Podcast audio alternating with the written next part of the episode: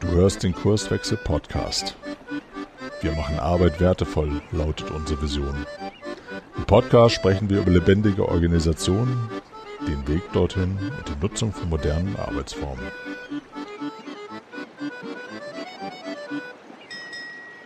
Hallo und herzlich willkommen im Kurswechsel Podcast. Heute mit zwei Kurz Kurswechslerinnen und zwar Andrea und Caroline und wir sprechen heute über eine Kundenfrage. Und zwar hat ein Kunde von mir gefragt, inwieweit steht das Team dahinter, wenn die Beauftragung von oben kommt. Das ist quasi die Originalformulierung. Und ähm, die Person erklärte mir dann im Sinne von, die Beauftragung ist nicht agil gelaufen, sondern äh, die Beauftragung ist von der Führungskraft gelaufen, um uns als Berater zu holen. Und dem Team wurde dann gesagt, jetzt kommt jemand und hilft uns agil zu werden. Das Team wurde aber nie gefragt, ob sie agil werden wollen. Und die Frage ist eben, wie läuft das denn so, wenn die Beauftragung delegiert wird und vorgegeben wird? Wie reagieren dann Teams und gibt es dann Verweigerer und wie gehen wir damit um und gibt es vielleicht bessere Wege als das, ja, agiles Arbeiten etabliert wird auf Delegation. Genau, und das muss ich auch dazu sagen. Bei dem Kunden sind wir gerufen worden auf Teamebene, um zu helfen, dass transparentes Arbeiten möglich ist und Priorisierung und damit eben das Team mit agilen Arbeitsmethoden arbeitet, um eben Transparenz und Priorisierung zu haben. So, das war die Einleitung zu mir, liebe Andrea. Schön, dass du heute bei mir bist. Und meine erste Frage an dich, an uns ist, hast du das schon mal erlebt? Ging es dir schon mal so, wie der Kunde beschreibt? Ja, das auf jeden Fall. Äh, ich war jetzt äh, ein Jahr lang äh, auch bei einem anderen Kunden im Einsatz. Da war es ähnlich. Die Firmenzentrale hat sich halt auf die Fahnen geschrieben, wir wollen agiler werden. Und so sind einige agile Coaches in unterschiedliche Teams reingekommen, die teilweise noch gar nicht mal wussten, dass ähm, jemand dann vor Ort sein wird. Und man wird am Anfang ein Stück weit auch als äh, ja so eine Art Eindringling wahrgenommen, war meine Erfahrung. Und äh, es wird einem auch mit Misstrauen begegnet. Ja, das Spannende ist in dieser speziellen Situation, ähm, bin ich ja als zweite Beraterin dazu gekommen. Ein, also ein Kollege von uns war schon vor Ort. Und ähm, ich bin dann dazugekommen, weil mehr Aufwand da war. Und ich habe das am Anfang gar nicht gemerkt. Also das ist ein Team von zehn äh, Menschen und ich habe schon gemerkt, die einen sind irgendwie heißer auf das Thema Agilität und die anderen sind eher ein bisschen skeptisch, aber das ist tatsächlich was, was uns ja immer begegnet. Die einen sagen, es ist das Beste, die anderen sind total dagegen und dann gibt es irgendwas dazwischen so. Ähm, aber ich habe gar nicht mitbekommen, dass das Team diese Frage beschäftigt. Und das hat mich erstmal sehr berührt, weil ich dachte, okay, es ist jetzt aber meine Aufgabe, das mitzubekommen. Und was ich aber dann ganz toll fand, war eben, dass wir das im, ja, in einem Teilteam, das war quasi eine Frühstückspause, wo das angesprochen wurde, wo wir irgendwie mit vier, fünf Leuten zusammensaßen, äh, dann darüber sprechen konnten. Ähm, und uns hat diese Frage ganz doll weitergebracht in diesem Prozess. Also du bist äh, nicht von alleine drauf gekommen, sondern du bist in diesem Gespräch darauf gekommen, dass das Team im Grunde gar nicht wusste, wie ihm geschieht. Ist ja, richtig? genau. Und jetzt frage, stelle ich halt immer die Frage, wenn ich irgendwo anfange, äh, wie ist denn eigentlich die Beauftragung gelaufen, wenn ich sie selber nicht gemacht habe, mhm. tatsächlich. Ähm, und äh, ich stelle auch jetzt äh, die Frage, ich mache dann immer so ein Spielchen im Sinne von, ähm, wie viel wisst ihr schon über Agilität? Und dann lasse ich sie halt in so einem Linienspiel aufstehen, ganz viel, ganz wenig. Und äh, wie, wie optimistisch seid ihr? Und um da so ein, so ein Mind-Check zu machen. Mhm. Mhm.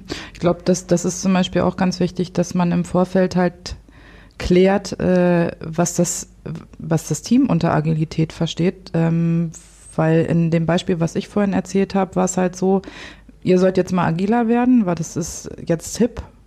Und äh, weder die Führungskräfte oder die Führungsebene weiß eigentlich, äh, was das bedeutet. Es ist ja auch eine, hat ja was mit einer Haltungsänderung zu tun und das nicht nur mit Methodik hinterlegt oder mit Methodik erreichbar. Ähm, und ich glaube, wichtig ist, sozusagen alle an, an so einer Art Startpunkt abzuholen mit, mit einem Impuls. Was bedeutet eigentlich agiles Arbeiten? Ähm, nicht nur äh, von der Haltung her, sondern auch, Wie, wie können wir das unterstützen durch Methoden, beispielsweise Kanban oder Scrum? Ja, und ich würde auch erstmal auf diese Frage, inwieweit steht das Team dahinter, wenn die Beauftragung von oben kommt, würde ich erstmal mit, damit beantworten, es kommt darauf an, wer im Team ist. Und es kann durchaus sein, dass die gar nicht dahinter stehen ähm, oder Einzelne das tun. Ähm, es könnte auch sein, dass alle das tun. Also es kommt darauf an. Hast du denn äh, jetzt in deinem Beispiel Einzelgespräche auch mit den Leuten geführt? Ja, habe ich äh, nach und nach gemacht. Dadurch, dass ich den Auftrag übernommen habe, waren halt gerade Einzelgespräche mit jedem, mit unserem Kollegen gelaufen.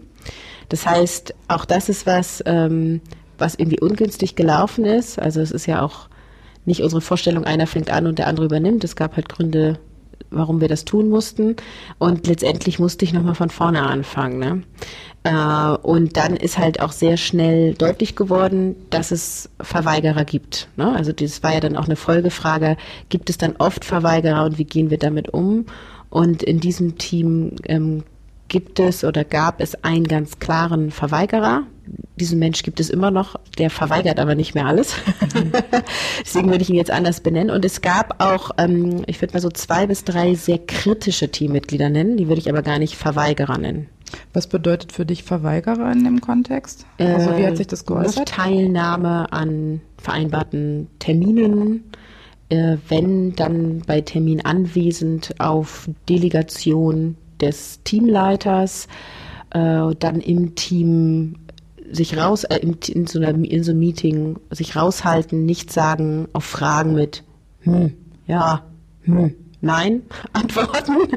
Äh, genau, und auch im, ähm, im ersten Einzelgespräch war es auch schon schwierig. Ähm, überhaupt einen Termin zu finden. Und ähm, ich habe dann auch nicht angefangen mit, du verweigerst ja hier alles, was ist denn hier los? Sondern habe einfach mal gefragt, wie sind so deine Arbeitsweisen? Gibt es Herausforderungen? Wie bist du zufrieden mit der Teamstruktur?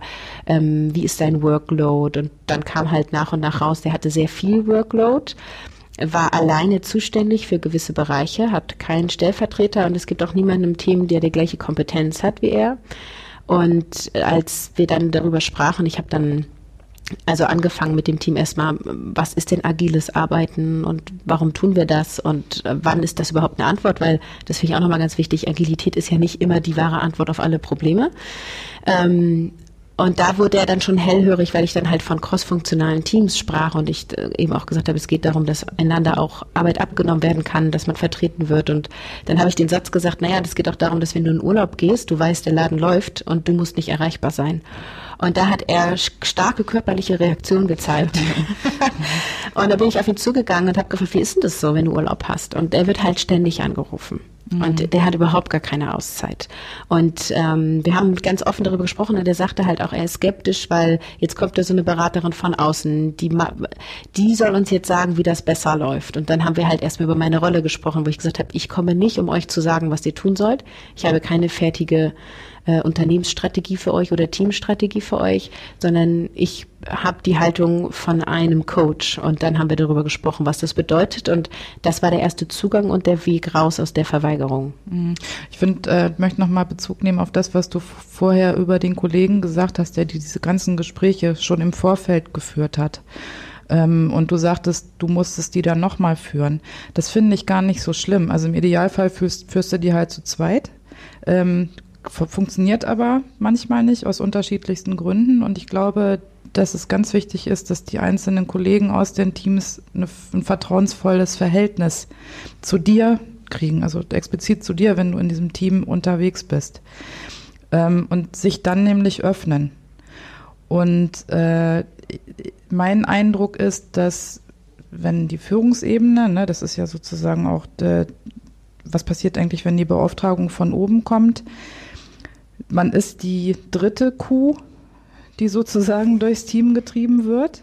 Ähm, jedes Mal entsteht ja auch so eine Form von Hoffnung und häufig, glaube ich, sind, also in, in dem Fall, den ich geschildert habe, ich war, glaube ich, nur mal tatsächlich die dritte Kuh, die durchs Team gejagt wird. Ähm, man spricht jetzt wahrscheinlich auch da vom Kuhfuß-Syndrom. ja, ja, es gab auch das Müller-Syndrom und das Meyer-Syndrom, jetzt ist es das Kuhfuß-Syndrom.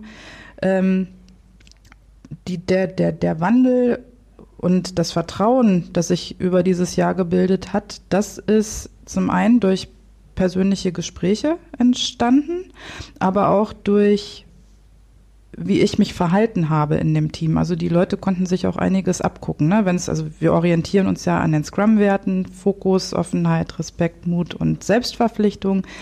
Es fällt den Leuten leichter, sich Dinge abzugucken oder zu adaptieren, wenn sie sehen, da steht jemand vor dir, der meint es auch so und der ist auch ehrlich. Also der ist offen und ehrlich. Ähm, das ist auch nochmal eine vertrauensfördernde Maßnahme meiner Meinung nach. Ja, in dem Gespräch von der Kundenfrage ging es ja dann auch weiter. Gibt es bessere Wege, als dass zum Beispiel ein Teamleiter sagt, ich hole jetzt einen Agile Coach und der hilft uns? Was würdest du denn sagen, ist so der Idealfall? Der Idealfall ist, dass das Team äh, sich der Herausforderungen und Problemen bewusst ist, die im Team herrschen, äh, zur Führungskraft gehen, wenn es denn eine gibt in so einem Unternehmen und sagen, wir brauchen Unterstützung. Und zwar in dem und dem und dem Feld, weil die Teams eigentlich am besten wissen, wo sie Unterstützung brauchen. Und dass, wenn man in so eine Art Auswahlverfahren geht und sich einen Coach oder einen Berater oder äh, einen Trainer oder einen Moderator ins Team oder ins Haus holt, eine Möglichkeit haben, bei, bei den äh, Erstgesprächen mitzuwirken. Und da schon ähm, die Möglichkeit haben, darüber zu sprechen, was sie eigentlich bewegt. Ich habe gerade so ein Fragezeichen im Kopf. Ich habe so, hätte das Team, von dem ich eben gesprochen habe, hätte das das schon gekonnt, sozusagen? Mhm. Das ist lustig, weil als ich sagte, habe ich auch genau darüber nachgedacht. Aber wenn man es sich ausprobiert, weiß man es nicht. Oder wenn, wenn sowas von der Führungsebene, das ist ja im Grunde noch klassischerweise ist es ja so, dass wir von aus, aus der Führungsebene her äh, angesprochen werden oder von Geschäftsleitungen her, dass die Geschäftsleitung in tradierten Unternehmen dafür sorgt, dass Leute, um die es geht, also nicht nur die Führungskraft, dass das mittlere Management mit an Bord holt, sondern ähm, Kollegen aus der Abteilung fragt, wollt ihr nicht dabei sein beim Erstgespräch mit den Beratern oder Coaches? Ich habe noch ein anderes Szenario, was ich glaube ich ganz gut finde und gerade bei einem Neukunden oder potenziellen Neukunden ausprobiert habe. Und zwar habe ich dort auch ähm, zwei Menschen aus einem Team kennengelernt, die gesagt haben, oh, das, was du anbietest, das können wir gebrauchen.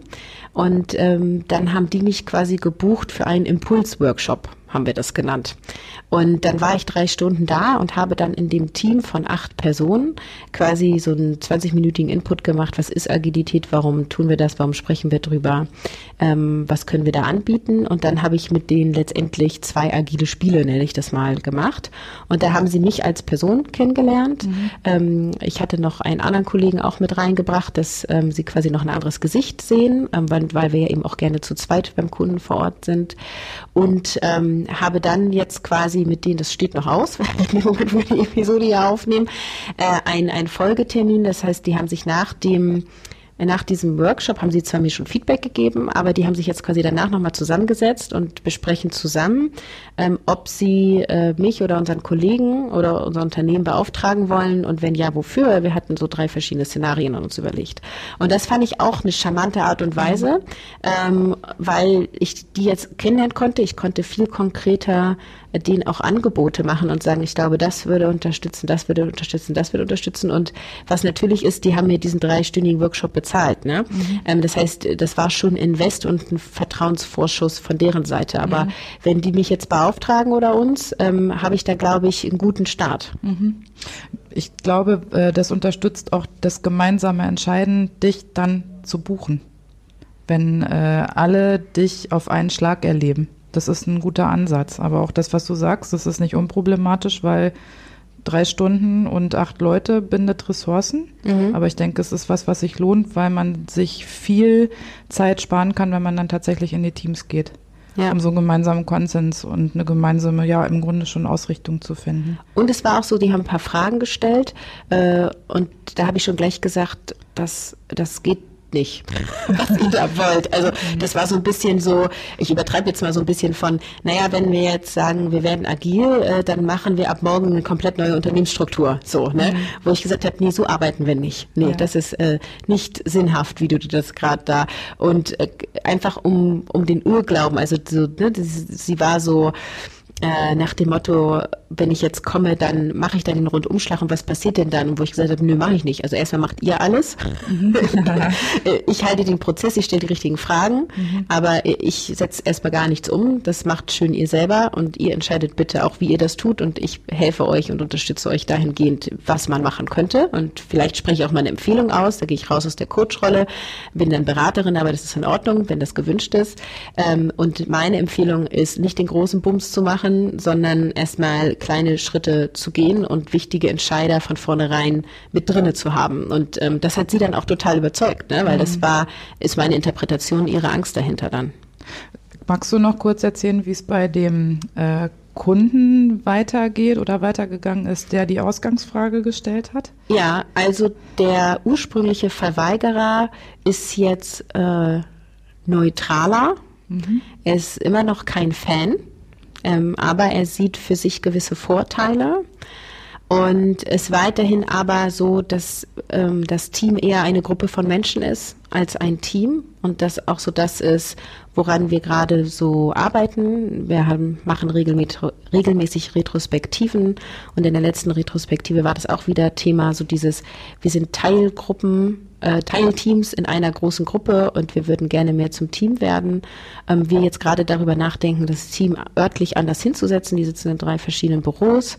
Also da sind wir so an Ding und ähm, wir haben, also ich und der ursprünglich Verweigerer haben halt quasi vereinbart, dass ähm, ich mit meiner Arbeit im Team weitermache, er das mitträgt und dass er kein Fan werden muss, aber natürlich darf. äh, und das Team ähm, kann das so halten. Also die sagen halt, es ist in Ordnung. Und es ist aber immer wieder so, dass wenn wir uns entscheiden, ähm, wir haben jetzt, wir arbeiten da mit einem Board, was inzwischen digital ist und dann ging es nochmal darum, äh, wie übernehmen wir das genau? Und ähm, da sind immer die anderen, die sagen, wir übertragen jetzt das haptische Board ins Digitale und ähm, äh, genau, also er trägt es mit, ist die Antwort. Mhm. Du sagtest gerade, er hat äh, eine Sinnhaftigkeit dahinter entdeckt. Was bedeutet das für ihn, dass er mehr Entspannung hat, wenn er jetzt beispielsweise in Urlaub geht oder was konkret das ist sein hilft ihm? eigener Motivator.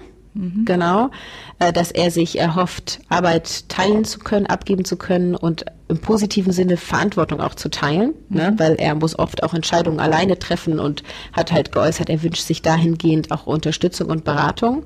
Und das haben wir innerhalb des Teams nicht gefunden. Ähm, und dafür gibt es tatsächlich jetzt einen weiteren externen Berater mit Fachexpertise. Also da wurde dann auch quasi auf Führungsebene gehandelt und der hat Unterstützung bekommen. Der wird aber nur vorübergehend da sein und der, sein Wunsch ist natürlich jemanden so im Team zu haben und das steht jetzt aber auch noch aus, ob das äh, Sinn macht oder nicht. Ähm, ja, und es geht spannend weiter. Also äh, ich, wir sind da irgendwie nicht fertig und wenn fertig ist man auch nie so richtig. Ähm, wir haben jetzt eine gewisse ähm, Stabilität bekommen in Hinblick auf Transparenz und Priorisierung von Themen und das war der Hauptschmerz des Teams. Äh, aber im Bereich Teambuilding und einheitliche Arbeitsweise haben wir noch Baustellen. Mhm. Und die drei Kritiker, ja. Sind die noch kritisch und ist das nicht auch unterstützend? Immer mal wieder sind die kritisch.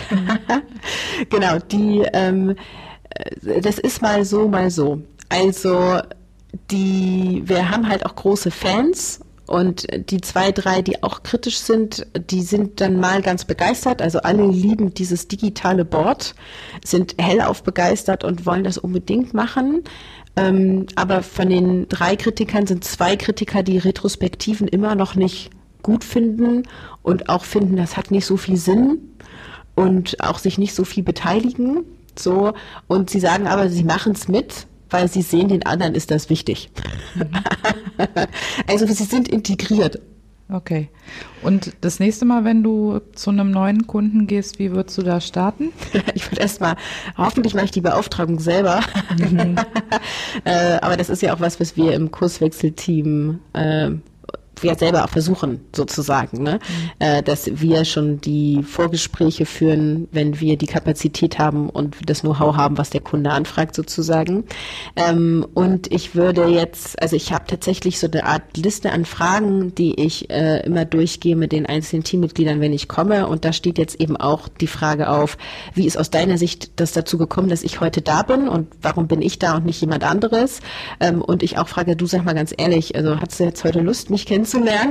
Äh, und wenn du sagst, nee, ist okay, kann ich mit leben, ne? sehe ich nicht persönlich. Und dann lachen die meisten und es hat noch nie jemand gesagt, ja, ich jetzt total doof. Ähm, aber es kam schon sowas wie, na ja, ich ähm, bin mir schon nicht sicher, ob du uns helfen kannst. Ne? Mhm. Ähm, und dann eben bezogen auf, da kommt jemand von außen und was weiß der denn und so. Äh, und es führt dazu, dass wir andere offene Gespräche nochmal haben. Ne? Mhm. Ja, und was, was ich mitnehme jetzt aus unserem Gespräch ist äh, diese Idee, wirklich gleich im Vorfeld zu versuchen, alle an Bord zu bekommen, also alle potenziellen Teammitglieder und einen Impuls zu setzen, um dann quasi einen gemeinsamen Startpunkt zu haben. Ja, dann, ich finde, das fühlt sich rund an. Dann haben wir heute über die Frage gesprochen, inwieweit steht das Team dahinter, wenn die Beauftragung von oben kommt und wie reagieren Teams? Gibt es dann Verweigerer und wie gehen wir damit um und was sind bessere Wege? Und darauf haben Andrea und ich unseren Senf dazugegeben und äh, ja, wünschen euch dafür damit viele Impulse und vielleicht ähm, regt es ja bei dem einen oder anderen was an, wenn ihr externe Berater beauftragt, für welches Themenfeld auch immer, mal mit eurem Team zusammen solche Entscheidungen zu treffen. Das ist eine hervorragende Idee, Caroline. Dann sage ich Tschüss und bis zum nächsten Mal. Ja, tschüss.